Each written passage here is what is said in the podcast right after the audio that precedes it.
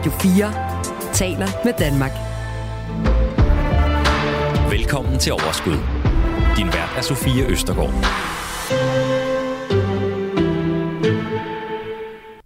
Hvor går vi hen, når vi gerne vil investere? Altså, hvordan kommer vi i gang? Hvorhen kommer vi i gang? Det skal vi øh, tale om i dag, og jeg tror, at øh, de fleste af os, vi har en tendens til at tænke, at vi går i banken, eller vi finder en investeringsplatform, som for eksempel Saxo Bank eller Nordnet, som jeg tror er dem, som rigtig, rigtig mange øh, kender. Og heldigvis så er det øh, populært at investere i Danmark, og tal fra Finans Danmark øh, viser, at antallet af danskere, der investerer i flere år, har ligget sådan ret stabilt på omkring 1,2 millioner. Og når jeg så siger, at det er populært, så sidder jeg også og tænker, øh, hvem, hvad så med de omkring øh, ja, og langt over 4 millioner, som øh, ikke er i gang med at investere? Hvad med dem? De skal også i gang. De skal være med. Fordi det kan bare betyde en kæmpe stor forskel. Så er du en af dem, som endnu ikke er i gang, eller kender du nogen, der endnu ikke er i gang, så sørg lige for, at de lytter til det her program i dag, og for den sags skyld de lidt over 100 andre programmer, som jeg har lavet her i Overskud, for jeg kan ikke sige det nok. Det er en lille snebold, der ruller, og jo større den bliver, jo federe øh, bliver det bare at være dig. For vi har alle sammen en økonomi, og vi kan simpelthen lige så godt optimere den, alt hvad vi overhovedet kan. Men øh, som jeg sagde, så er der mange forskellige muligheder, når vi skal i gang med at investere. Og en af dem hedder også Nord Investment. Dem kender jeg faktisk ikke særlig meget til, og måske er der andre, der heller ikke gør. Men måske kunne det være en god idé, at vi faktisk gjorde. Så det kan jeg love jer for, at det kommer vi til i dag. Vi skal tale om, hvad forskellen på de forskellige platforme er, og hvem der burde se hvilken vej hen.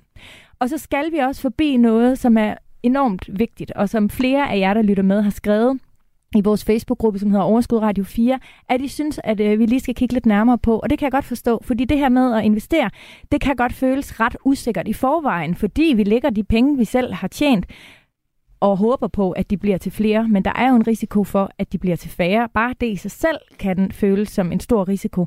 Men hvordan er vi egentlig sikret, hvis nogle af de penge, vi øh, investerer, ja, hvis den platform, vi bruger, hvis der skulle ske noget ved den, eller på anden vis gå et eller andet galt, som vi måske ikke har forudset.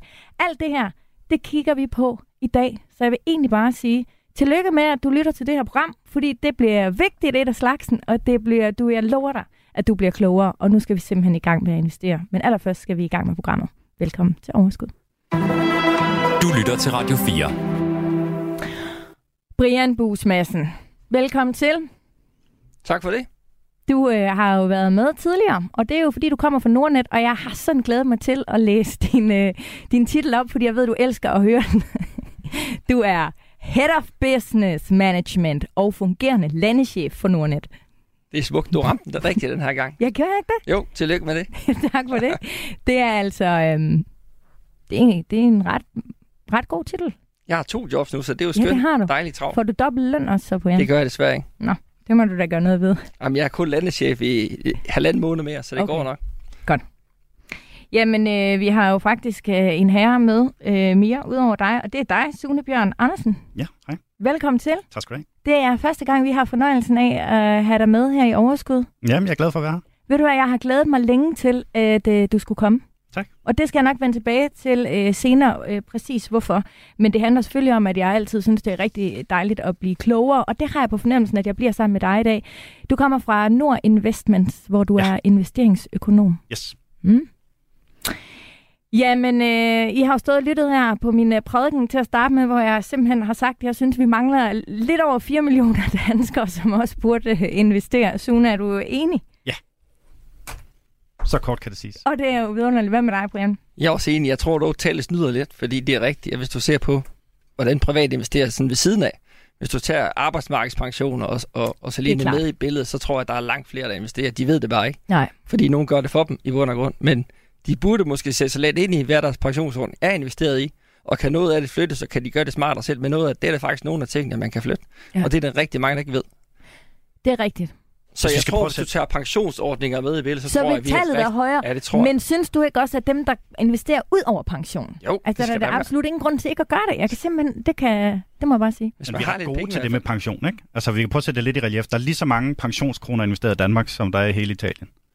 Og der er alligevel en garantibefolkning i Italien. Så vi har rigtig mange pensionskroner investeret. Prøv lige at sige det igen, fordi jeg forstod ikke ligesom... Der er lige så mange penge investeret, investeret i pensioner fra danskere, som ja. der er fra italienere, altså hele altså, Italien. Selvom de er mange flere, flere ja, de er flere, ja. mange flere, altså, ja. Så det er bare for at sige, at når vi taler investering i Danmark, hvis vi sådan skal være altså, helt korrekte, så er vi næsten nødt til at have hele det der pensionslandskab også med. Fordi man kan sige, hvis ikke vi var tvunget til at spare op i de her arbejdsmarkedspensioner, så vil der nok også være flere danskere, der investerede. Men man kan sige, at noget af det er jo sådan, på den vis sådan udliciteret lidt, ikke? fordi mm. vi ligesom bliver tvunget ind i det. Ja, og det er da jo absolut, altså helt klart, det er jo mega fedt og vigtigt super fint, pensionsordningerne er der ja. bestemt. Ja, men øhm, det betyder ikke, at man så bare kan ligge på den lade side, hvis man gerne vil optimere sin økonomi. Og det skal vi tale om nu, og vi starter over hos dig, Sune. Du lytter til Radio 4. Vi skal tale om Nord Investments. Ja. Og nu skal du høre, jeg var øh, for nylig øh, i Haderslev øh, af alle steder. Utrolig hyggeligt øh, i Haderslev, vil jeg bare lige sige. Jeg skulle holde et foredrag, og øh, der var en mand til det her foredrag, som fortæller, at han har en månedsopsparing hos Nord Investments. Ja. Og så tænkte jeg, hele vejen hjem fra Haderslev, det er da egentlig sindssygt, at jeg ikke kender til det her. Fordi jeg føler jo, eller jeg forsøger at kende så meget til så mange forskellige investeringsmuligheder som øh, overhovedet muligt. Men der var simpelthen noget, som var gået lidt under øh, min retter her, og det havde det rigtig træls med, og derfor har jeg glædet mig rigtig meget til, at du skulle komme i dag.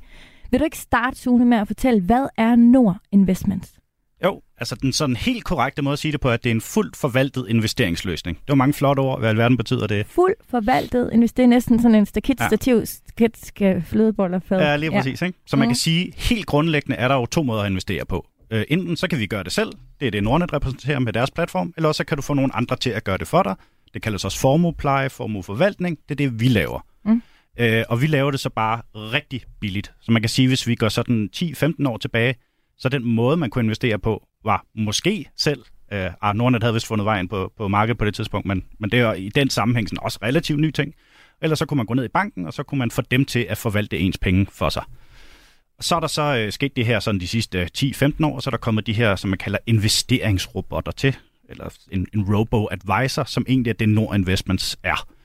Og det betyder sådan set bare, at man har taget det, der foregik inde i banken i forhold til formueforvaltning, så har man digitaliseret det hele, hvilket betyder, at man kan gøre det hele meget billigere, og så har man tilbudt det som et produkt. Så det er sådan set øh, bare en måde at få nogle andre til at klare investeringerne for mm. en, hvis det er sådan, man ikke er interesseret i at stå med det hele selv, enten fordi man ikke øh, bryder sig om at skulle stå med det ansvar, det kan godt være svært, eller man ikke føler, at man har tiden til at sætte sig ind i, hvordan man handler de her forskellige produkter, hvordan man sammensætter en portefølje, hvordan man sørger for at få en, en risiko i ens investeringer, der passer mm. til en selv og hvad man må købe for øh, i forhold til hvilken skat man i så fald skal betale. Altså, der er også noget der, som er vigtigt altså, at holde styr på. Det er også noget, I har styr på så. Ja, og så kan du sige helt generelt, så altså, det er lidt farligt i forhold til det med, når det bliver så svært at komme i gang med at investere, så er risikoen for, at man slet ikke gør det. Ja.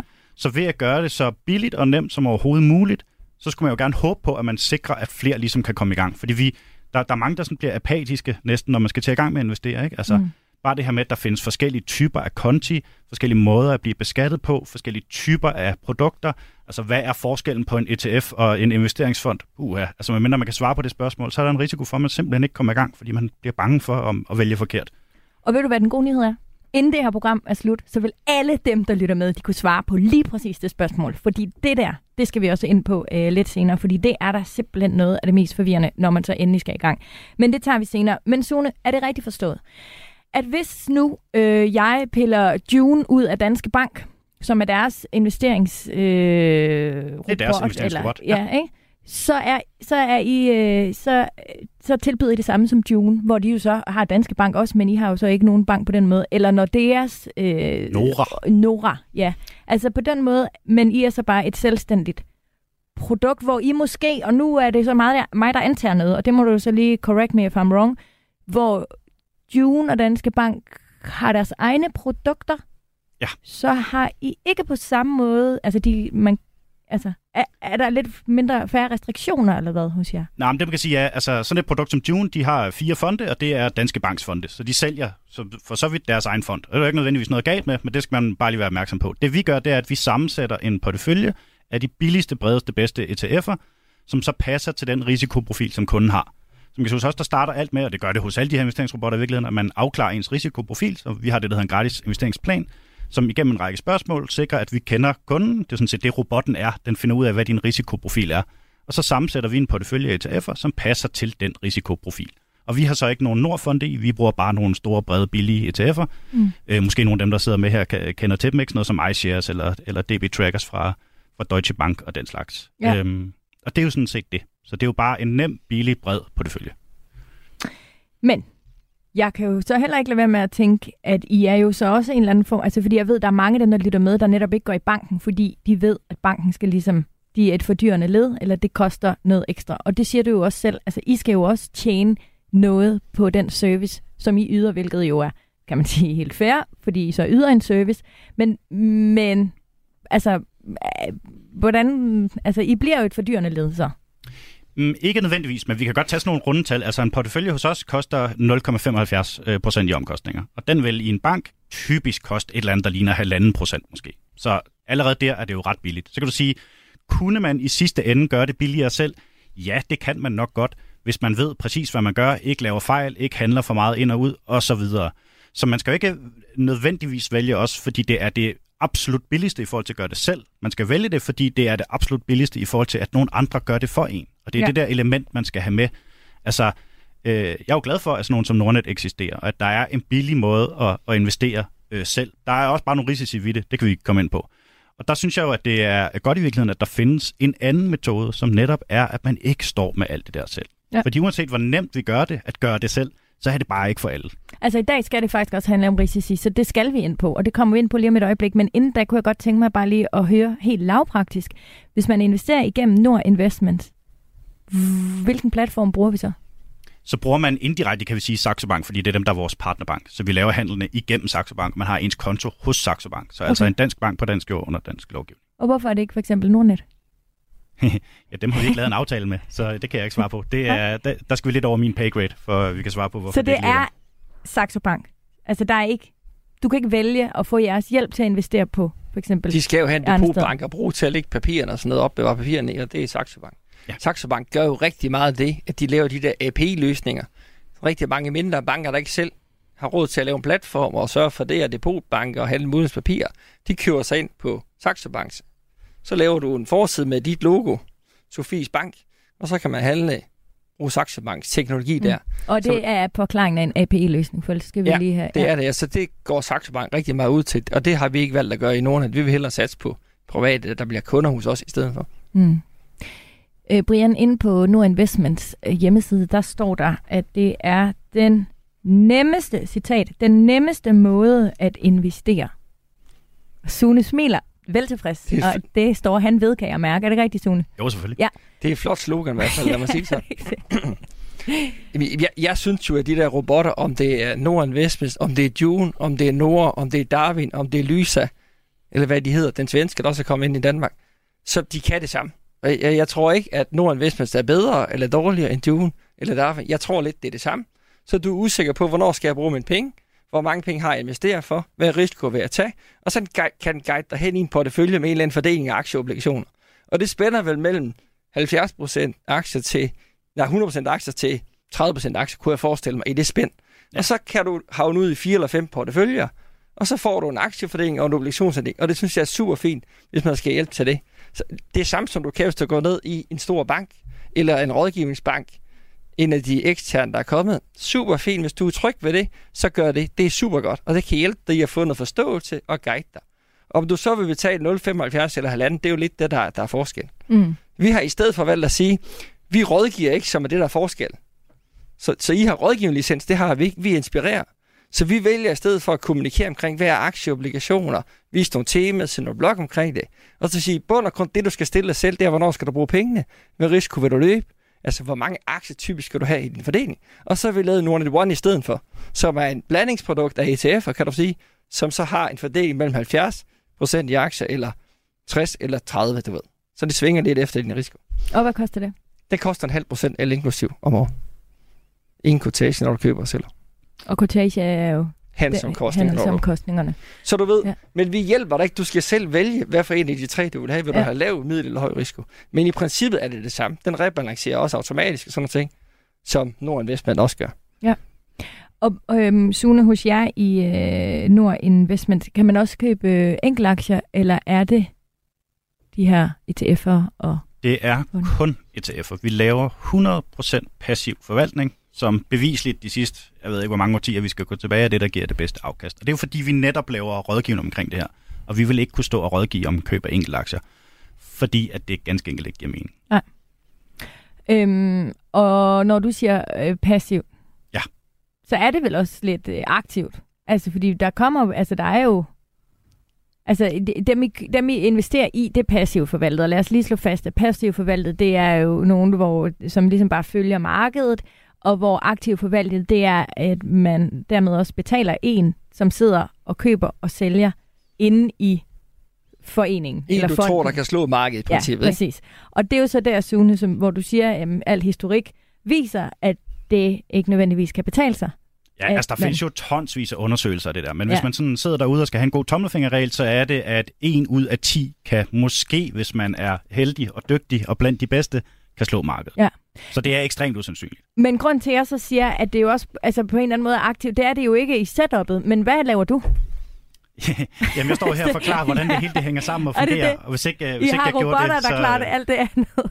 Ja, det vil det være, ikke? Og Ja. så kan du sige, altså der er jo, det er måske her, der faktisk er en forskel på nogle af de her investeringsrobotter, fordi vi har, altså vores er bare 100% passiv. Vi gør intet, vi laver ikke en eller anden lille taktisk allokering eller sådan, og det, det gør man for eksempel hos, hos June, og jeg mener også, man gør det hos, hos uh, Nordeas uh, Nora, ikke? Så vil der være sådan en lille del af porteføljen, hvor de trods alt helt, helt kan slippe, at de kommer fra en bank og har en tro på, at de, de kan slå markedet, og, og det gør vi så ikke. Men altså, vi, vi er stadigvæk ude i noget, som hvis man kigger udefra, er øh, så tæt på øh, at være ens, at det, det er nok det, man vil sige. Den store forskel på de her løsninger vil ofte være, hvordan setupet er i forhold til, hvordan man bliver beskattet. Fordi der er forskel på, hvad for nogle ETF'er man bruger, mm. i forhold til, hvordan man bliver, bliver beskattet. Ikke? Øh, eller eksempelvis Junes fond. Ikke? Ja. Men det Øhm. hjælper I også til at guide med, så man ikke lige pludselig ender med hårdt Ja, ja, skattepostkassen. Ja, det er klart. Fordi det er, det er jo der, hvor der er mange, der synes, det bliver, det bliver indviklet. Altså, Det er, jo, det er jo derfor, man øh, i sidste ende, eller en af grundene til, at man skal betale til sådan en løsning som os, det er jo fordi, man ikke skal sidde med alle de der uafklarede spørgsmål de selv. ting selv. Ja. Så det er os, der hjælper dig med det hele.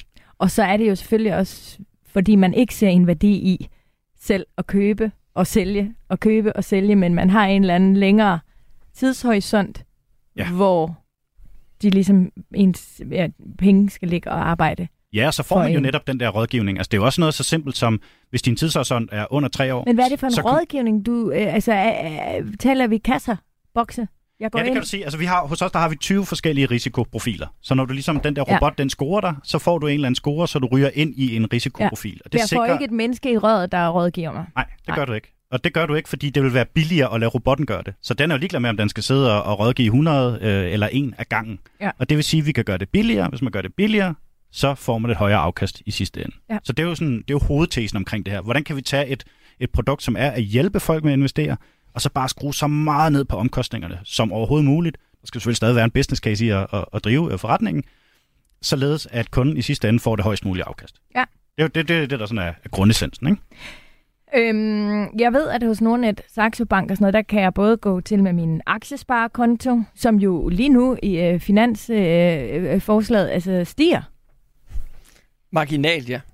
Ja, Men det, men det er da bedre end 0, ja. Men det er godt nok sløvt stadigvæk, det de har kommet på bordet med over tre år. men det jeg havde fået indtryk af, det var jo, at den, altså, det var helt stoppet. Den skulle simpelthen ikke stige mere, fordi de brugte pengene på, jeg ved ikke, var det håndværkerfradraget eller et eller andet. de Du gik har til. Ar- Arne-pensionen penge. Ja, Arne-pension, den har de jo heller de ikke giver lidt så alligevel for at få lidt stemmer på det måske. Jeg ved det ikke.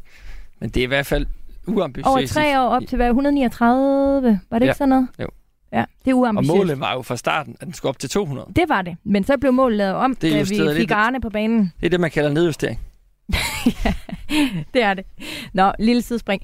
Øhm, men der ved vi, at det er jo både børneopsparing, aktiesparekonto, pension, alle øh, de her forskellige typer. Er der begrænsninger for, hvilken pulje af penge, man kan investere? Øh, Ja, så vi tilbyder, vi tilbyder frie midler, som er det her et helt almindeligt aktiedepot, Ja. ja. øh, som det eksempelvis vil hedde hos Nordnet. Penge, og vi så, har betalt skat af Ja. og tager ud. Og... Ja, og så tilbyder vi forskellige pensioner, og så også, at du kan investere som virksomhed. Vi har ikke en øh, børneopsparing, og det er fordi, vi bruger Saxo Bank som depotbank, øh, og der skal man være minimum 18 år. Og så har vi heller ikke, i hvert fald endnu, øh, en aktiesparekonto. Vi, vi har altså heller ikke en traditionel børneopsparing. Vi har depot til mindreårige, bare hos Jo, nogle. men man kan stadig godt gøre det inden. Det kan du. 18 år, ikke? Det kan du. Så Ja. en almindelig børneopsparing traditionelt, Ja, det er jo, men det, Det er kun banken, bankerne. der... Ja, Ja, det er jo mig, der sagde forkert. Det er rigtigt. Men Også et derfor, jeg depot lige- til min... Jamen, det er tak. Og det er derfor, at du er her, Brian. det er det. Også dig, Sune. Det er jo derfor, I skal hjælpe mig, når det går galt. Og det er jo fordi, det er så svært nogle gange at finde rundt i alt det her. Men øh, ja, tak for øh, hjælpen. Velbekomme. Du lytter til Radio 4. Ved I hvad? Der sidder jo mange danskere, det kan vi jo, det ved vi jo, det siger statistikkerne, som ikke er i gang endnu. Og jeg synes selv, at jeg har to øh, rigtig gode repræsentanter for, hvor man skal kigge hen, øh, hvis man gerne vil i gang med øh, at investere. Øhm, så øhm, jeg kunne godt tænke mig at starte lige præcis der, hvor rigtig mange bliver forvirret. Fordi de fleste, der starter, de har nok ikke ambitioner om som det allerførste at gå ud og købe enkeltaktier. Og vi ved jo også, at det heller ikke på nogen måde er anbefalingen, fordi det er svært, når man skal i gang, at få spredt sin risiko nok til, at enkeltaktier er det rigtige sted at starte. Så lad os slå fast, det er risikovillige penge, som vi skal investere. Det skal ikke være dem, vi skal betale. Ej, sindssygt, det stiger og stiger med de der renter der. Jeg har lige lagt mit budget i den her uge. Det er jo for sindssygt, hvad vi skal betale i kvartalet. Lalalala. Nå, det var også et lille tidsspring. Men ikke desto mindre, så er der jo nogle gange nogen, der har et lille overskud til øh, at investere. Og det skal ikke være de penge, vi skal bruge til at betale det næste øhm, lån. Øh, rente, hvad hedder det? Øh, Rentebidrag og sats og Hvad alt muligt hedder- på jamen, hedder det? realkreditlån. ja, men det hedder jo en Termin. termin. Terminsydelse. ja, præcis. Nå, øhm, men når man så kommer efter det, så finder man jo ud af den vidunderlige verden af ETF'er, indeksfonde, investeringsforeninger, og så er det, man sætter sig ned og bliver helt skør og blå i hovedet, fordi hvad er forskellen? Så, hvem af jer to kloge folk kunne tænke jer at forklare? Altså, jeg, jeg vil godt starte. Gør det, Brian. Så, så tager jeg lidt af min te her. ETF står for Exchange Traded Fund i bund og grund, som er jo en, en fond, der bliver handlet på en børs. En dansk investeringsforening er også en fond, der bliver handlet på en børs. Så i bund og grund, måden de fungerer på, en dansk investeringsforening og en ETF, Som er er i primært udenlandsk. som er i princippet udlandsk. Ja. Ja. Men de handles begge to på en børs, så du kan gå ind og slå op på din netbank og se køb- og salgskurs. Du kan se, hvad de koster, hvad de investerer i. På den måde er de i princippet det samme. Det, og det er lidt følelsen af at købe enkelte aktier, vil jeg bare lige sige. Så hvis man har, altså det er lidt den der, fordi du kan hele tiden se, de er gået lidt op, eller de er gået lidt ned. Man kan følge den. Du kan følge kursen hver sekund i Ja. princippet, jo ikke? Men risikoen er bare allerede spredt, fordi i stedet for at købe én enkelt aktie, så har du måske købt 70 på Lige samme præcis. tid. En lille bitte bid af 70. Så investeringsforeninger typisk, hvis de er aktive, ligger måske med fra 30 op i, i afdelingen, og ETF'er løber, ligger typisk og replikerer indekset. Så de har typisk mange mere, så hvis du re- replikerer S&P 500, så har du 500 aktier i din ETF. Så ETF'en gør jo bare det, den køber det, som indekset fylder. Så hvis Ja. ja. du køber Nasdaq, så har du rigtig meget Apple, Tesla, Microsoft, fordi de fylder rigtig meget. Og det er der, vi er over i Amerika. Lige præcis. Ja. De store tech. Mm. Øhm, en, en fond er så lidt noget andet. Der, der betaler du hos Nordnet Cotage, så der siger man, en fond, den putter egentlig ind på samme måde som en investeringsforening ETF. Det kan være i alt muligt. Det kan være danske aktier, udlandske aktier, teknologiaktier. Men den handles ikke på en børs. Så der får alle investorerne samme pris en gang om dagen. Så der siger man det, der hedder en NAV-værdi, en Net Asset Value. Hvad er hele formålet værd? Så dividerer man det ud, og så får alle den samme køb- og salgskurs. Men du kan ikke følge kursen i løbet over dagen. Det er i princippet, hvis du køber en ejendom ind på strået, så ved du heller ikke, hvad den er værd i dag, og i morgen, så bliver der gjort til en regnskabstekst en gang om året, og så ved du, hvad den værdi er sat til. Så en fond kan du ikke følge på samme måde, men det er samme princip. Mm. Du kan, de kan investere i præcis det samme som en ETF og en investeringsfond. Og så er der noget med beskatning jo. Ja. Og ETF'er var jo historisk typisk udlandske, og der var de sådan, da de kom ind i Danmark, akkumulerende oftest, og så var de lagerbeskattet og gik ind som kapitalindkomst. Ja, og det, der tror jeg lige, vi skal tage det lidt langsommere. Akkumulerende, ja. det betyder, Det betyder, at, at værdien bare vokser år efter år, eller falder, hvis det falder. Mm. Og så ser man en, hvad er værdien 1. januar, og hvad er værdien så den 31. 12. Og har der været værditilvækst, så betaler man skat af gevinsten. Og værdistigning kan både komme af kursgevinster og af udbytter fra selskaberne. Hvis det er et investeringsforening, der er udbyttebetalende, så er der nogle regler i Danmark, der siger, at alle de udbytter, som den modtager, det skal den udbetale til som udbytte, og så bliver man så beskattet af. Og øh, gevinsterne, den har taget hjem i løbet af året i Danmark, skal også udbetales som udbytte til beskatning. Hvis den ikke har solgt de papirer, den ligger med en investering, hvis den har ligget med Novo hele året, men ikke solgt dem, så skal det ikke ud til beskatning hver år i en udbyttebetalt investeringsforening. Kan du se, at jeg bliver bleg? Ja, og, og, jamen, det er jo ikke mig, der har lavet skatteregler. Og en investeringsforening, der er udbyttebetaling i Danmark, går så ind typisk som aktieindkomst, hvis det er aktien følger, og hvis det er obligationer, går det ind som kapitalindkomst. Ja. Og så er der blandet afdelinger og sådan nogle ting, som så, hvor fonden selv kan vælge, om det skal være det ene eller andet, afhængig af, hvor mange aktier de har liggende i foreningen. Ja. Så for at gøre det nemt, for eksempel har vi lavet nogen at one, som er både aktieoption, og for ikke at forvirre folk, har vi sagt, det er kapitalindkomst alle sammen, og det er fordi, ellers så er det det ene og det andet, så har vi bare valgt at gøre det simpelt. Og det kan også ske, at det i nogle tilfælde er lidt dyrere. Så be it, så må du købe noget andet. Fordi det er for at gøre det nemt og for at overskue det, vi har gjort det på den måde. Men akkumulerende, det er, at man betaler skat, hvis man har købt eller solgt, når året er omme. Lager beskattet, det betyder, at du betaler skat, uanset om du har købt eller solgt. Yes, det gør du. Næsten rigtigt. Du skal bare bytte akkumulerende ud med realisationsbeskatning. Så var den der. Ja, Nå, det, ja. Se, tak. Ja. Godt. Real, lige præcis. Realisationsbeskatning. det, det er det, som de fleste udbetalte det. investeringsforeninger er. Det er det. Det er det, jeg mente. Det, der betaler man skat, hvis man køber og sælger. Akkumul- eller og lagerbeskatning, der betaler man, selvom man ikke har solgt. Jeg tror, jeg, jeg tror, jeg vil sige det sådan, at hvis noget er realisationsbeskattet, så bliver du beskattet det øjeblik, du får penge i hånden. Det vil Ja. sige, at du har solgt noget dyrere, end du har købt det, Mm. eller du har fået et udbytte i hænderne. Så har du realiseret penge, nu skal Ja. ja. du betale skat af det. Og hvis du derimod øh, har øh, solgt med et tab, Så kan så du får trække du det fra. også fradrag. Ja, kan du trække det fra næste år eksempelvis. Mm. Mm-hmm. Og det Og- gør du også på et lagerbeskat jo. Selvom du har solgt, så får du også fradrag med det samme. Ja. Hvis Hold- den falder. Ja, og du kan sige, at lagerbeskatning er bare, at du, det hedder det jo i banksprog, ikke svarer skatten. Du betaler din skat hvert år, punktum. Så du betaler bare skatten, at det er noget er steget i værdi hvert år, Selvom du ikke har solgt det. selvom du ikke har solgt det. Ja. Det vil sige, det er urealiseret gevinst, kan du sige. Mm. Ikke? Men du får stadigvæk de samme fradrag og så videre og så videre. Så på den lange bane ja, må det være absolut minimalt, hvad forskellen reelt set er på de to. Det er mere en forskel i, hvornår skatten bliver betalt. Men aktiesparekontoen, Den er den er lagerbeskattet. lagerbeskattet. Ja. Så der, der er lige noget, man skal være opmærksom på der. Jeg tror, hvis vi lige skal vende lidt tilbage til det her med, med fonde og så videre, så ja, havde men vi jeg faktisk... skal lige hurtigt øh, sige en ting, fordi ja. jeg ved, der er nogen, der sidder derude nu og tænker, det her kommer jeg aldrig til at forstå. Det er fuldstændig umuligt. Og det, der vil jeg bare sige to ting. Den ene ting er jo, at der findes så mange steder, man kan gå hen, uden selv at skulle 100% forstå det her.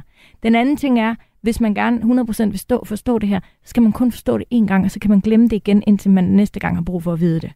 Og så tror jeg, man skal tænke på, lad være med kun at lade dig styre af skatten. Ja. Så, så i stedet for slet ikke at investere, fordi du ikke forstår skatten, så Ja. kommer du aldrig i gang. Så kom i gang. Ja. ja, du betaler skat i Danmark, når du har tjent noget. Det er godt. Modsat er, at du ikke har tjent noget, så betaler du ingen skat. Lykkelig begivenhed. Helles Nedgaard, præcis. Yes, og nu tilbage. Kom så, Sune. Jamen så er det bare, at øh, altså, i Danmark har vi haft sådan en tradition for, at man kunne øh, børshandle, altså købe vores investeringsforeninger på en børs. Og det er super smart, fordi det giver en stor likviditet, det er nemt at komme ind og ud, øh, udbuddet er stort osv. osv. Og det har man ikke haft i udlandet. Altså deres øh, pendant der, som vil være øh, til de her investeringsfonde, de her mutual funds, det er netop, de handles ikke på en børs. Og det betyder, at der er mindre likviditet. Og det var derfor, man opfandt ETF'en. Det var sådan set for at gøre noget af det, vi har gjort i Danmark som netop var at tage en fond og smide den på børsen, så man kunne handle den på samme måde, som man køber aktier. Og det er ret smart, fordi det skaber en stor likviditet, en stor mulighed for at komme ind og ud af markedet. Og det, det er i hvert fald en af grundene til, at ETF'en den er blevet så populær, som den Ja, er. Det er fordi, men- det simpelthen bare giver super god mening for den almindelige investor, at du kan købe og sælge. Jeg elsker ETF'er, og har selv rigtig mange af i min portefølje, fordi det er også bare også med relativt øh, lavt beløb, fordi de fleste, når de starter, så har man jo ikke lige 50.000 eller 100.000 til at ligge, men med relativt lille beløb, der kan du faktisk få spredt din risiko rigtig meget. Ja. Øh, og så er de bare øh, billigere. Altså hvis man kigger på øh, omkostningerne, de årlige omkostninger, som vi også har været inde på, som jo også er vigtige at kigge på. Ikke? Jo, altså vi kan sige helt generelt, så ETF'er vil have lave omkostninger. Lave omkostninger vil alt andet lige betyde, at du får et større afkast på den lange bane, fordi omkostningerne tages fra afkastet. Ja. Så lave omkostninger, det kan vi godt lide. Så har de en stor spredning, det vil sige, at de indeholder eksempelvis mange aktier.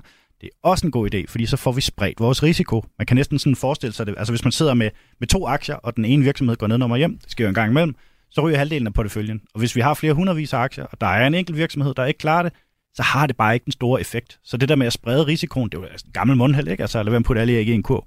Det kan man opnå ret nemt med sådan noget som ETF. Og jeg, jeg vil lige slå, i, i Sverige er fonde brugt igennem 50-100 år.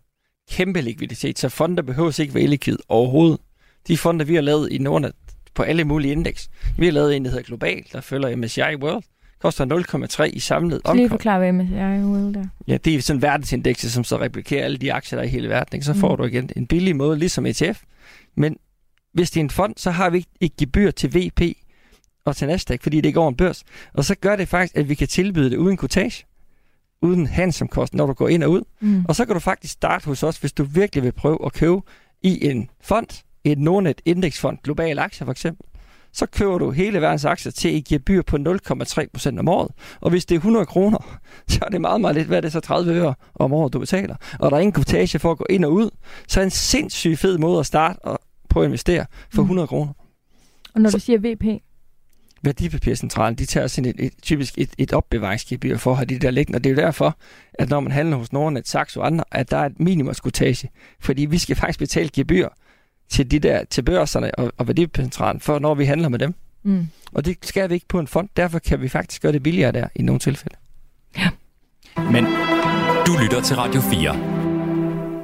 Men hvor skal vi så investere lige nu? Hvad rører sig? Hvad er trenden, som vi alle sammen skal være med på? Vi har jo de seneste uger talt meget om kunstig intelligens.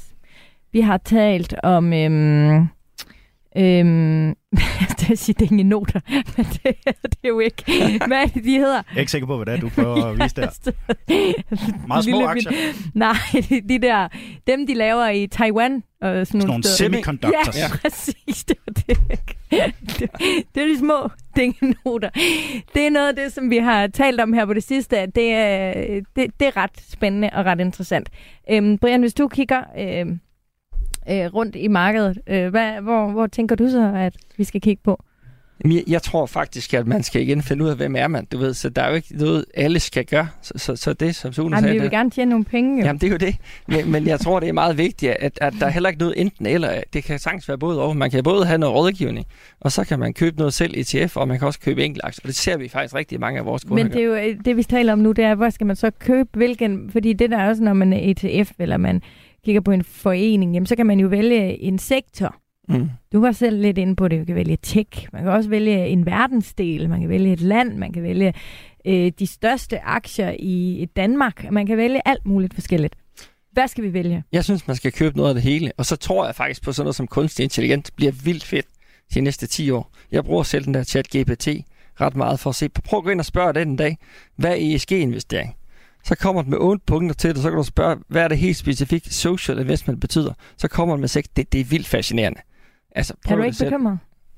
Det er da fedt. Det, hvis det kan hjælpe nogen til netop at blive klogere på at investere, hjælpe dem til at træffe de valg, der betyder noget for dem. Vil du, vil du spørge, Altså, jeg vil ikke stå 100% på det, men hvor jeg tror... jeg investere? Hvad er fremtiden? Kan, kan, kan den se ind i fremtiden? Det, den faktisk siger, der vil den sige lidt, eller jeg kan ikke rådgive dig, fordi jeg er en kunstig intelligensrobot, men det du skal tænke over, det er din tidshorisont, det er din risiko, det er din spredning, hvornår skal du bruge pengene, mm. hvad for nogle sektorer tror du på, det vil den gå ind og sige. Så, så, så det er da en genial måde til at starte på. Så vil jeg sige, semikonduktorer tror jeg stadigvæk vildt meget på, der kommer chips og de der i, i alle vores ting. Og så tror jeg på kunstig intelligens som del af det. Men jeg vil stadig have en god solid spredning i alle mulige sektorer, fordi jeg aner ikke, hvad der bliver den bedste næste år og næste år. Hvad med obligationer? Det skal man bestemt også have. Jeg synes, obligationer er blevet en vild Jeg har fed. aldrig haft det. Jeg har aldrig haft det, og jeg ved godt, jeg burde måske have det lidt nu, men jeg synes, det er sygt kedeligt. Jeg synes jo, det er mega fedt. Nu sidste år gav de mellem 0 og minus en halv måske, og nu kan du mm. gå ind og få en helt almindelig option til Hvad er det så, jeg skal købe? Kan jeg finde noget af alt? Hvad, hvad skal jeg købe? Du kan starte jeg interesserer mig ikke for det, men jeg skal have et eller andet bredt så. På Nordnet og søge på obligationer, så har jeg lavet en temaside om obligationer, mm. hvor der skriver kort horisont, lang horisont, høj risiko, lav risiko osv. Så, videre. så der er både ETF og investeringsforeninger det er det, inde på den side. Ja. Gå derind. Er det kort eller langt, vi skal have nu? Det kommer an på ens risiko. Shit, det var et kedeligt svar. Sune, kan du være lidt mere konkret end ham, Brian? Head ja. of Management. Hvad for nogle aktier skal vi købe? Ja. Jamen, svaret er dem alle sammen. Det kan vi jo ikke. Selvfølgelig kan vi det. Hvis du køber tilpas brede ETF'er, så køber du dem alle sammen. Er det også fordi, vi lige nu er i en verden? Altså, for Nej, jeg forestiller du skal mig... altid købe dem alle sammen. Punktum. Oh. Altså virkelig, jeg synes, øh, øh, min kære ven skulle til at kalde ham Morten Mønster, adfærdseksperten. Han sagde det rigtig godt en gang, og nu kommer vi til at bande en lille smule. Altså det skal være røvkedeligt. Det skal være kedeligere end at kigge på maling, der tørrer. Så får du det bedste afkast. Så kan man sige, okay, Det er ikke Skal jeg virkelig gøre det? Skal jeg gøre det med 100% af de penge, jeg investerer ja. med alt? Nej, det er der ikke nogen, der siger, du skal. Nej. Jeg siger bare, hvad du sandsynligvis vil få det bedste afkast på. Det er det. Men du kan jo også vælge at sige, jamen noget af det, det gør jeg, øh, som det foreskriver. Det skal være bredt, det skal være billigt, det skal være en blanding af aktieobligationer, det skal passe til min risikoprofil, det skal passe til min tidshorisont. Og så laver jeg sådan en lille del af min portefølje. Så må man tælle om, hvor meget det er, om det er 10% eksempelvis. Hvor mm. at jeg netop er ude og måske prøve at finde nogle af de enkelte aktier, jeg synes er spændende. Jeg kunne ikke selv finde på det, fordi det der, det der ligesom Har du ikke mig, selv nogen enkelte aktier overhovedet? Jeg har en, som jeg har købt her den anden dag for første gang i mange år, men det er, Vil du sige hvilken? er MicroStrategy som jeg har på aktiesparekontoen, fordi det er den aktie, der bedst korrelerer med prisen på bitcoin. Jeg vil gerne have bitcoin ind på min aktiesparekonto. Og når du siger alt det, du siger nu, hvad betyder det så? Så betyder det, at når bitcoin stiger, så stiger MicroStrategy, og når bitcoin falder, så falder MicroStrategy. Tror du på bitcoin? Ja. Det må vi så antage, han gør. Men det er bare... Ja. Øh, det var absolut personligt. Jeg intet ja. fra uh, Nordinvestment, Nej, så tror jeg, det er at, også fint. Og det, jeg har nemlig selv bitcoins. Og jeg, fordi jeg kan godt lide at prøve en masse forskelligt, men jeg... Men ja, det gør. Jeg købte bitcoins for første gang tilbage i august 2016, så jeg har været med lidt tid. Nå, så har det da ikke været en dum investering. Nej, kan man ikke sige. Men altså, jeg købte selvfølgelig heller ikke så meget dengang. Øv, gid du Der var godt, du Men det, men det er jo sjovt, at du siger det her med, med, med obligationerne, ikke? Du bliver nødt til at hive en, øh, en, en Ja, ja, kom kollega, lad os kalde det det, Mm. mm. Jakob Falkenkron inden for Danske Bank. Han har for nylig lavet en artikel, hvor de kiggede øh, ned i, inde i Danske Bank, jamen, alle dem, som investerer selv, hvordan er deres fordeling mellem aktier og obligationer? Ja, det er meget interessant. Og der er altså kun obligationer for 12,6 procent. Og det er vanvittigt lavt. Hvis vi siger sådan en, en gennemsnitsprofil øh, hos Nord Investments, og det svarer rigtig godt til en gennemsnitsprofil alle mulige andre steder, hvis man netop får sådan noget som noget, noget hjælp til investeringen, så vil man have 60% aktier, 40% obligationer. Det er en gennemsnitsinvestering. Ja, det er også tit de der, dem, dem man kan vælge i banken. Lige altså, præcis. det er meget de der puljer. Og det, og det illustrerer jo netop en risiko, som er, at hvis vi står for det selv og ikke får noget hjælp til det, så er der en ret stor sandsynlighed for, at vi påtager os, på- påtager os en langt større risiko, end vi der egentlig passer til os.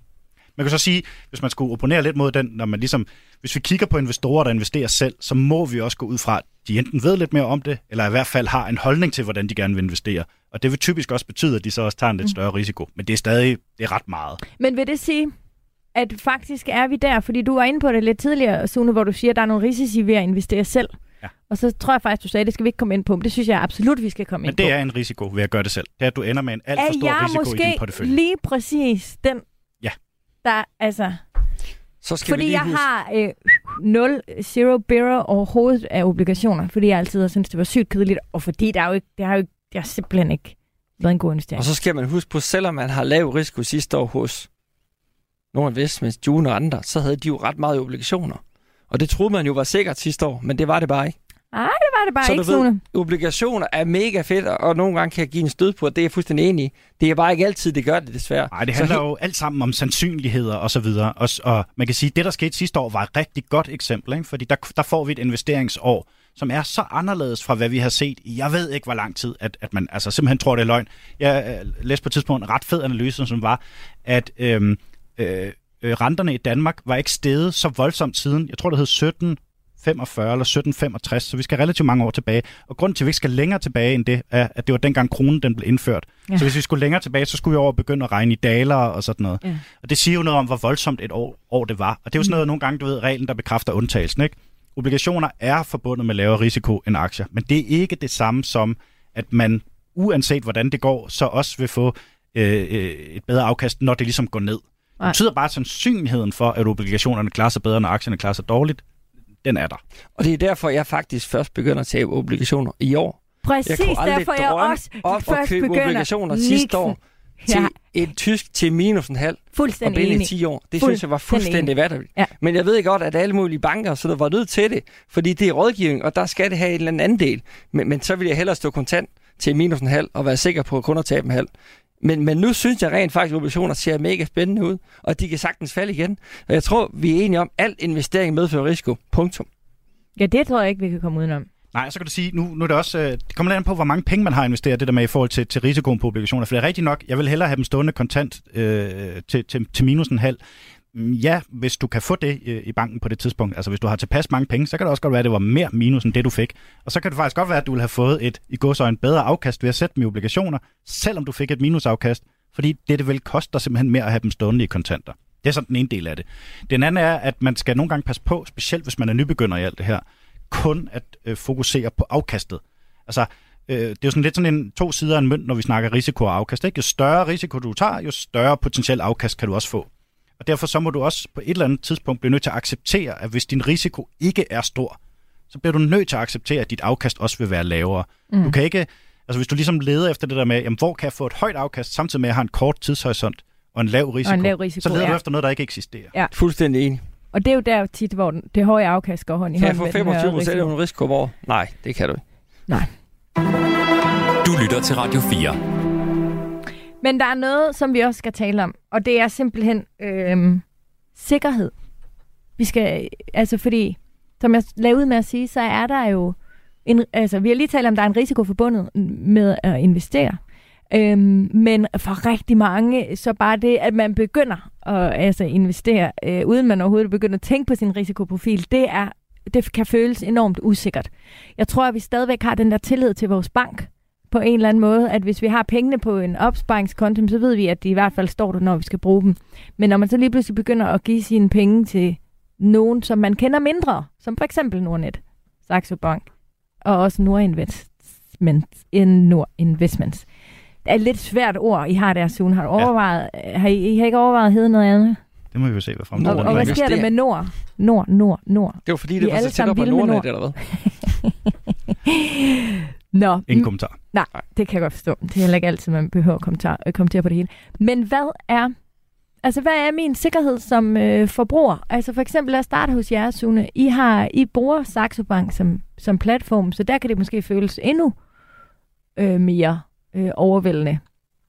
Ja, altså jeg tror, man skal skille det op i to ting, når vi er over i, i sådan noget som investering. Det ene er jo de kontanter, vi har stående på en eller anden bankkonto. Og det er fuldstændig ligegyldigt, om det er i Saxo Bank, eller det er Nordnet, eller det er nede i din øh, lokale bank, øh, Ringkøbing Skjern, eller Danske Bank, eller hvor i verden øh, i Danmark du nu befinder dig. Altså de er på, øh, garanteret på samme måde alle sammen. Forstået på den måde, at der er øh, sådan et, et, et loft på 750.000, eller det er vist nok defineret ud fra euro, ikke? så 100.000 euro, og øh, det dækker staten, hvis der er noget tab. Alt det over, øh, det bliver ikke dækket. Indskyder garantifonden, ikke? Mm-hmm. Og det er det, 100.000 euro. ja, og det Ja. er det samme alle steder.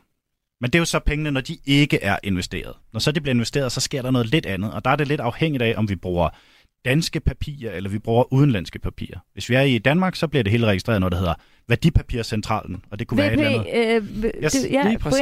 på den. Ja, jeg prøver at se, Øh, lære. og, det, og ja. det lyder som et eller andet for Olsen, men jeg har Ja, det ikke været det. derude. Det kan også godt være, at det ser sådan ud. øh, og, og er vi ude i, i europæisk regi, så har vi forskellige, øh, som jeg ikke kan øh, navne på dem alle sammen, men som grundlæggende er det samme. Okay. De fleste af dem øh, holder vist nok til i, i Irland. Og der bliver det jo registreret, øh, den her fond, og med de her underliggende aktier, osv., osv., osv. Og det betyder, at for dig som forbruger, hvis nu eksempelvis øh, Nord Investment skulle gå ned og hjem, eller Saxo Bank, eller hvad det nu måtte være, jamen så er det registreret et sted, hvad for nogle aktier, som tilhører dig, og det er dine. Det vil sige, vi kan ikke, hvis nu... Øh, De kommer ikke til at gå ind i konkursboet. Nej, det gør de Nej. ikke. De er uden for det. Og det, det er også derfor, at man for eksempel, når, når man i Danmark, altså fonde og foreninger og alt sådan noget, de er adskilt fra, hvad skal vi sige, modervirksomheden her. Øh, fordi hvis det er sådan, at der sker et eller andet med den danske invest, jyske invest, eller hvad det nu måtte være, at de går ned og hjem, så er fondene sådan set juridisk adskilt fra det. Og er det ligegyldigt, hvilket beløb jeg har investeret? Du ejer jo i princippet en lille del af hver virksomhed. Mm. Så hvis du har en ETF i danske aktier, så ejer du lidt af Nova, Vestas og Jyske Bank og Danske Bank og Mærsk og Novozymes og så videre. Så det har ikke noget med, med banken at gøre. Så derfor kan du hvis du er rigtig bange for banker, så skal du i hvert fald ikke have mere end 100.000 stående, euro stående kontant. Fordi de er jo ikke dækket. Det er der ingen far for i mit tilfælde, men jeg det hører, findes der faktisk siger. nogen, der har. Ja, det gør det det. Altså i princippet, den der SVB-bank, der gik konkurs i USA, der var jo rigtig mange, Silicon der havde Valley. langt større beløb stående, og de gik jo konkurs. De var i princippet tabt de penge, der stod kontant. Så valgte USA's regering bare at sige, fordi de ville undgå panik, og sige, Ja. vi dækker alt. Men, men, men det var ikke en del af garantien i princippet. Det var for at undgå panik, at alle ville have deres penge hjem. Så sagde de, vi Altså, dækker. hvis jeg havde 100.000 euro i en opsparing, så ville jeg aldrig nogensinde bare have det stående på en på, bankkonto. i mange danske virksomheder brugte jo faktisk den bank og havde, du ved, så er der lige gået nogle penge ind fra et patent eller noget, de har solgt, Jo, men virksomhed, det er også lidt noget andet. Men det er lidt Ikke det samme. spørger virksomheden, Nej. tror jeg. Nej, nej, Så det er du ved- selvfølgelig rigtigt. Så, så, så den risiko, Jeg kan var bare bedre forstå, at virksomheder har en stor altså penge ind og ud, ikke? Men, men de skal jo har- virkelig også tænke sig, hvor de placerer det hen, så, fordi de kan jo Ja, tabe alle pengene. Det, det havde de gjort, ja. hvis ikke regeringen jo selv Ja, og sagt, vi lavede faktisk et virkelig godt program om netop øh, bankkrakket i Silicon Valley ja. øh, for nogle uger siden. Så hvis man øh, vil høre, hvad der egentlig foregik der, hvilket også var for sindssygt, så gå lige tilbage og lidt til det program. Danskerne har over 1000 milliarder kroner stående på bankkonti. Altså så i, jo, i jeg kan love, ja, så jeg kan love dig for, at der står mange øh, penge i bank. Har I, har I kontanter stående? Altså jeg er med på, at måske man lige har sådan noget 5.000, hvis en bil går i stykker eller et eller andet. Ja, øh, jeg har. Øh, jeg havde tidligere lavet en opsparing til at skulle købe et hus, som ikke rigtig blev til noget, og jeg ved ikke rigtig, hvad jeg skal med dem. Øh, så derfor så, så, så står de kontant lige nu. Og det er fordi, at man kan sige, at hovedreglen vil jo være, at hvis du skal bruge pengene inden for tre år, så skal de ikke investeres, fordi så er risikoen for stor. Og de her penge kunne jeg godt være usikker på, om, om jeg fik brug for inden for tre år. Derfor har jeg ikke investeret. Hvad så, hvis du tog de penge og for eksempel satte ind på Saxo Bank eller Nordnet, en, altså, som er altså en platform, ikke en, en bank, øh, ja, bank.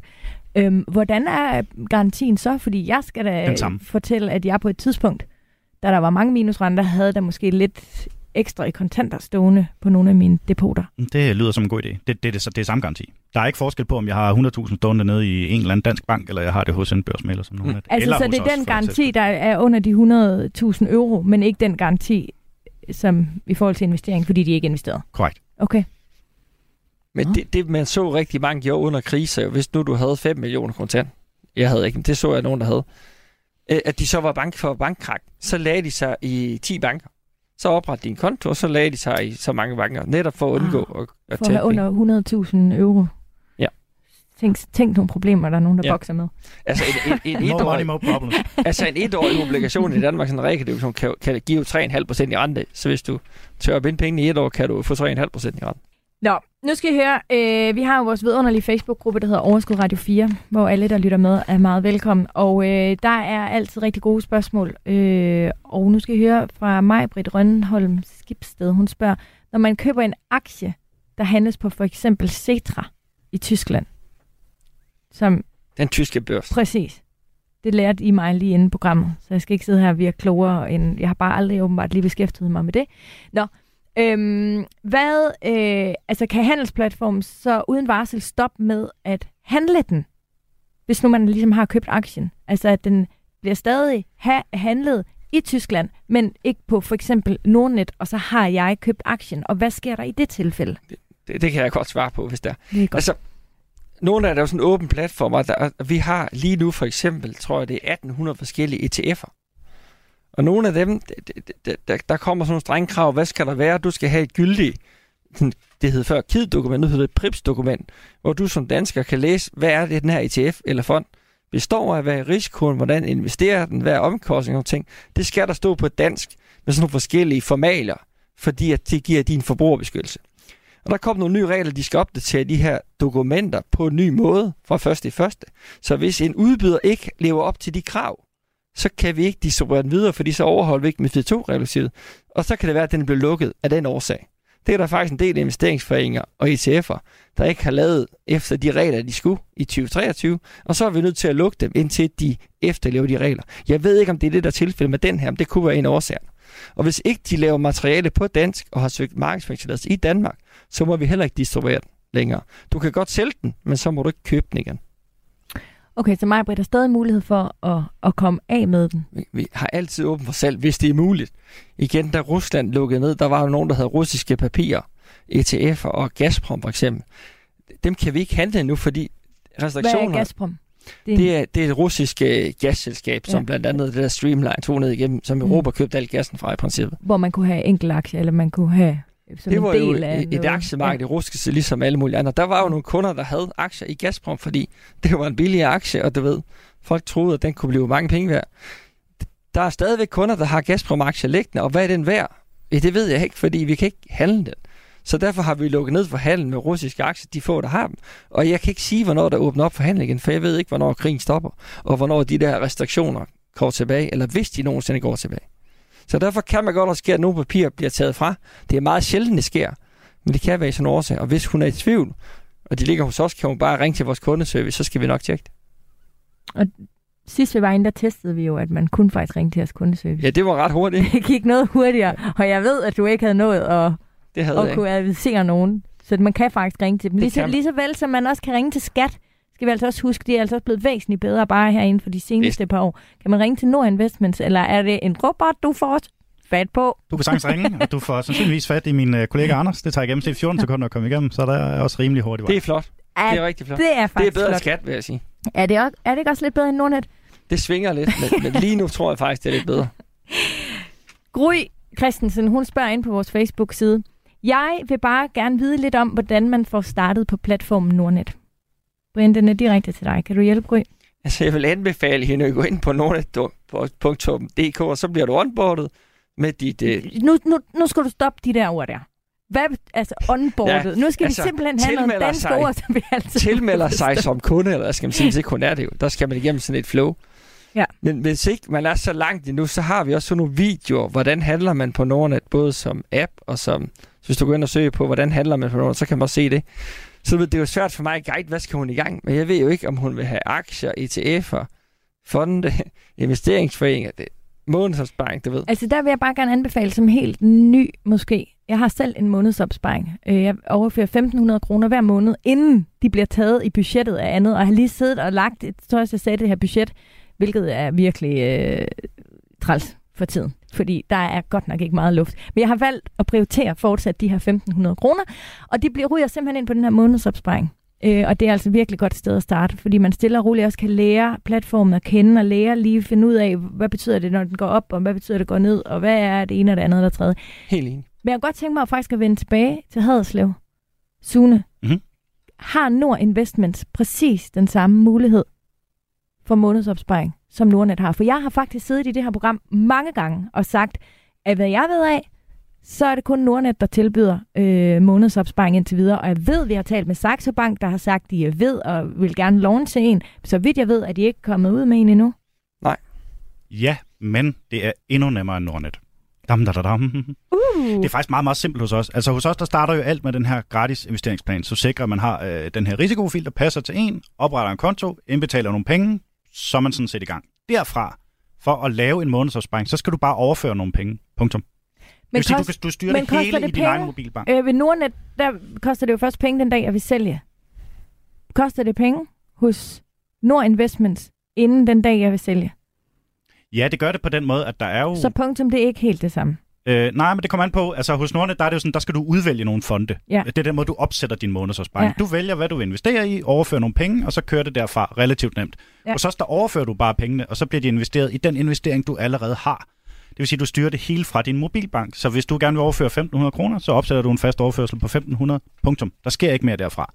Nu spørger du så ind til omkostninger, og der er det jo fordi, altså du kan sige, produktet er anderledes, fordi vi har jo sådan et, et paketeret produkt, ikke, som er en blanding af fonde, og der er jo selvfølgelig en omkostning til fondene, øh, og der er jo også en omkostning, som det også blev nævnt i forhold til, at øh, der, der jo er en kortage, øh, og den er jo så inkluderet i de samlede omkostninger. Øh, og den, den har vi Så ikke hvad er fjernet billigst? her. Mm, det kan man ikke det sige. kan du ikke sige. Ej, det var da irriterende. Ja, Det kommer an på, hvad du vælger. Du kan jo vælge i Nordnet, fordi vi har frit valg, kan du sige. Ja, ikke Ja. frit valg, men vi har rigtig mange Vi, valgmuligheder. man kan vælge lidt flere forskellige ting. Du kan hos- vælge ETF'er, du kan vælge investeringsforeninger eller fonde. Og hos jer, Sune, der kan man vælge færre forskellige ting. Ja, fordi du vælger ikke noget. Det eneste, du gør hos os, Ja, det er at du finde vælger din ikke selv. risikoprofil, og så har vi sammensat. Og der kan man også godt sige, for eksempel, hvis man gerne går, hvis man går ind for grøn omstilling, eller hvis man sådan nogle ting. Ja, Så vi man har kan godt også øh, stadig det, få det, sine det, der værdier ansvarlig. med. Ja, vi har Ja. også det, der hedder en ansvarlig portefølje, altså de her Okay. klassiske ESG-fonde. Ikke? Så Hu- Husk lige Svaret hos Nordnet, er- ikke også? Det koster ikke noget at købe, men de fonde eller ETF'er, man køber, har jo det en har årlig omkostning. omkostning. Yes. Ja, det er klart. Okay, godt. Jamen, øh, jeg synes, øh, jeg blev meget klogere, og faktisk så er der også en øh, lytter, øh, som har gjort mig klogere, fordi Christian Dahl, han skrev til mit opslag inde på vores Facebook-gruppe, som, hvor jeg kom til at kalde Nord Investments for en platform. Og det er jo forkert. Ja, det kommer an på, sådan, altså, hvor bredt vi vil se på det. det Christian han skriver, jeg troede Nord Invest. Jeg tror faktisk også, jeg kom til at kalde ham for, ja, for Nord Invest. Det var helt råd. Nå, men Nord Investment er en investeringsforening og ikke en platform. Mm, Nej, vi er heller ikke en investeringsforening. Nej. Jeg tror, jeg vil træde et skridt tilbage og så sige, hvad for nogle muligheder har vi. Du kan gå ned i din bank. Din bank er en bank, men agerer også som en børsmaler. Så har vi nogen, som er alene børsmalere. Det er eksempelvis Nordnet og Saxo Bank her til lands. Så det er jo i, altså, i sagens natur en platform, Mm. hvor du kan øh, gøre alt muligt selv, ikke? og sikkert også få, få noget hjælp til det. Og så har vi de her investeringsrobotter, som er det navn, vi bruger på dansk. På engelsk er det en robo-advisor, det er nok i virkeligheden sådan lidt mere øh, korrekt, ikke? hvor vi har sådan nogen som os, Nord Investments, der findes June, Darwin, øh, Nora, øh, Lysa, øh, Rigtig mange Ej, forskellige. Der er også en, en øh, jyske nem investering, men den er fyldt med aktiv fonde, så det, den er nok sådan lige på kanten af at være en investeringsrobot. Og det er jo en blanding af, at vi gør det hele for dig, altså at det er en formueforvaltningsløsning. Du kan godt mm. vælge at se det som en platform. Men skal vi ikke i hvert fald blive enige om, at der er ikke nogen undskyldning for ikke at komme i gang? Hvis man har den mindste lyst til at komme i gang, så skal man i gang. Har man ikke den lyst, så skal man finde lysten, så Og man skal kan man, godt komme have i begge gang dele. alligevel. Prøv at man kan have det hele. Jeg øh, kan love jer for måske en af dem, der har allermest forskelligt af alt muligt, fordi jeg, skal, jeg vil gerne prøve det hele, jeg vil gerne finde Jamen, ud af, hvor der er måde som bedst. Ja. Jeg vil i hvert fald rigtig gerne sige tak til jer to, fordi I vil komme i dag og gøre os alle sammen meget klogere.